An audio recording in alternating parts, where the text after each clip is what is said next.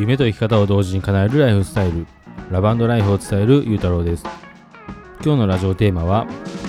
ペルソナの重要性ということについてお話しします。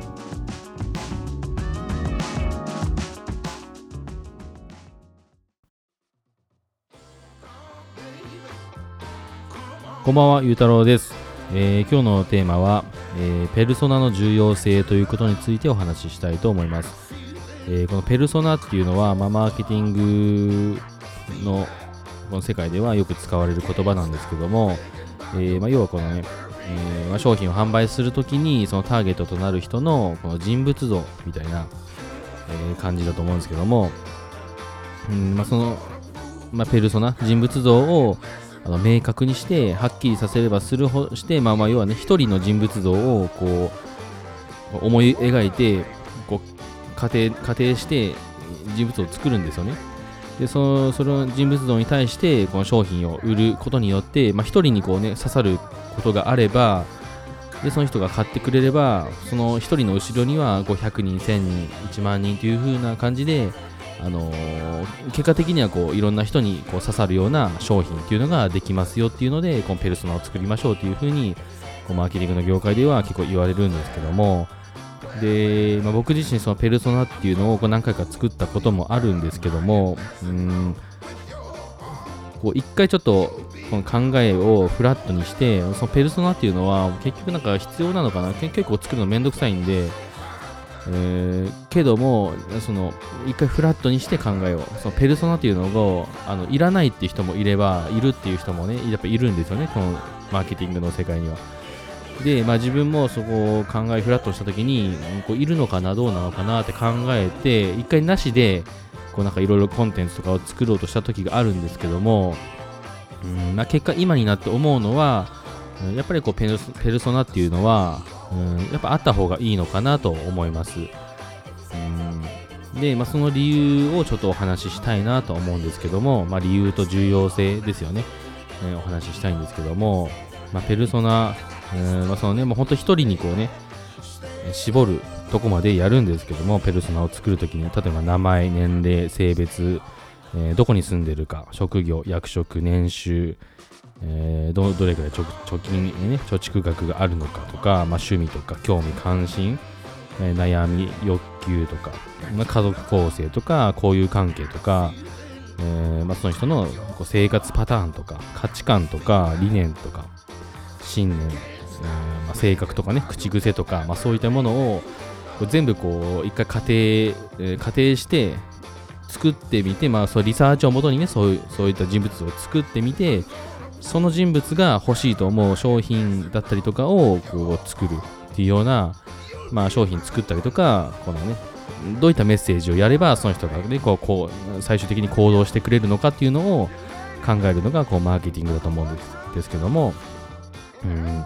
まあ、結局そのペルソナがあったがいいのかない方がいいのかっていうところなんですけども僕はあった方がいいと思っててでその理由はやっぱねこうなんかこううんなんていうかな、まあ、こう情報発信するときもそうですけども僕もこう一人のペルソナっていうのをもう今設定してこうやって喋ってるんですけどもすごく明確にねあるんですよね。で僕の中ではえっ、とまあ名前もつけてえっ、と で年齢年齢だ年齢性別居住地家族構成職業役職年収、えー貯蓄額趣味性格あと交友関係興味関心でどんな悩みがあるのかとか、まあ、どういう欲求があるのか、まあ、この辺がすごく大事なとこなんですけどもあとはその人がどういった不満を抱えているのかであとはうーんどういった葛藤を普段してるのかとか、えーあとはその、まあ、価値観と信念。あとはうーんとこれが結構重要だと思うんですけどもなんか思い込みどういう思い込みをしてるのかっていうのもあの設定した方が僕はいいと思います。であとは生活パターンとかもう一個はこう誰にも言えない本音とか、えーほんこう悩みっていうのがね、まずさっき出てきたと思うんですけども悩みっていうのは、えー本当に悩みを出すんですけども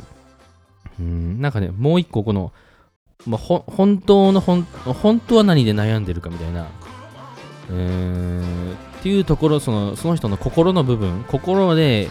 一番この心の奥底に隠してるなんかその悩みみたいなところが見えたら、え、見えてそこにこうなんかね訴求できるポイントがあれあって何かしらメッセージをねこうやることができればぐっとこうその人の心をつかむことができるのかなと思うので僕はこの誰も言えない本音っていう部分も、えー、とこれはこう何て言うかな、まあ、自分の中でオリジナルに組み込んだこうペルソナのこの項目なんですけども、うんまあ、そういった感じで、えーまあ、かなりこう細かくあの設定してます。で、その人に対して僕は、あの、なんだろう、まあ、もちろんこうリサーチをした上で、そういったコペルソナをね、あの想定して、あの項目を埋めてるんですけども、多分実際こういう人がね、本当にいるんですよね。うんまあ、要はこう自分にちょっと近しいものがあるんですけども、サラリーマンで起業したいサラリーマンだけども、でで家庭を持ってるっていうのが僕は前提としてあります。家庭を持ってるサラリーマンがでも起業したい。でも家庭を持ってるからあの、ね、なかなかこうリスクがあるような起業や借金をしながら起業というのはできないから会社勤めしながら副業をしなきゃいけない。で、その中で、こう、ネットとかね、こう、いろいろアフィリエイトとか、いろいろ転売とか、いろいろ調べて、まあ、FX とかね、こういろいろやってみたけども、なかなかできなくて、えー、なんかいい方法ないのかなって、こう、模索してるような、このサラリーマンの人。うん。で、でも起業したいっていう、あの、欲求はすごく強いみたいな。うん。だからこうね、なるべく短期間でお金をかけずに、こう、起業したいけども、えー、結局なんかいろいろ調べたけどもよくわかんないしで時間もないしお金もないし継続もできないしもうどうしたらいいんだみたいなそういう人が人に僕はこう聞いてほしいと思ってるしそういう人に僕はあの何かしらのメッセージを自分の経験を通してあのこう発信できるなと思ったので、えー、そういう風なこう、まあ、ペルソナというかねこうものを設定して普段はやっています。で、まあ、その方が、なんかこう、情報発信がすごくしやすいんですよね。もうその人に対して喋ってるような感じなんで、このラジオも。えー、そういった風に僕はペルソナがあった方が情報情報発信もこうしやすいし、えー、その人に、こう喋りかける感じで本当喋ってあげたらいいだけの話なんで、うん、とか、まあ、コンテンツ作るにしてもそういったペルソナをこう設定しておかないとなんか僕はすごくやりにくいなと思ったので、うんやっぱこうペルソナっていうのはあった方がいいし、うん、で、そのやっぱ一人にね、訴求することができれば、その後ろにやっぱ何百人とかっていうのが下にいると思うので、うん、こうペルソナっていうのはすごく重要だと感じています。はい。で、ちょっとこのペルソナを作るときに、あの意外となんか大事にしてるのは、こうね、まあ、シンプルですけども、こう名前をつけるっていうのは、えー、僕は結構なんか個人的にはすごく重要なのかなと思ってます。まあ、結局名前なんかこう何でもいいんですけども、僕もね、あの三島大樹さんっていう、えー、全然知らない名前を付けてるんですけども、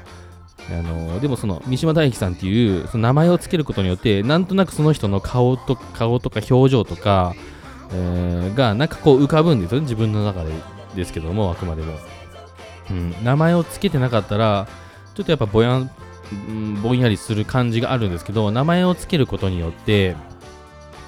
なんかこう一気にこうね、こう目の前に人がいるっていうのが、なんかこう見えるような気がしてます。なので、こう名前を付けるっていうのは、あまあ、なんでも名前はね、いいと思うんですけども、適当で。でもこうね、名前を付けるっていうのは意外と大事なのかなと僕個人的にはすごく思っています。はい、なので、まあ、ペルソナをね、今後設定する時には、名前をつけて、で、名前から、さっき言ったようなこう家族構成とかね、そういったその人の背景とかもわかるようなところまでこう設定して、で、その人に対してこうメッセージを発信するというような感じでやってみたらいいと思います。はい。ということで今日はペルソナの重要性ということについてお話ししました。えー、聞いてくれてありがとうございました。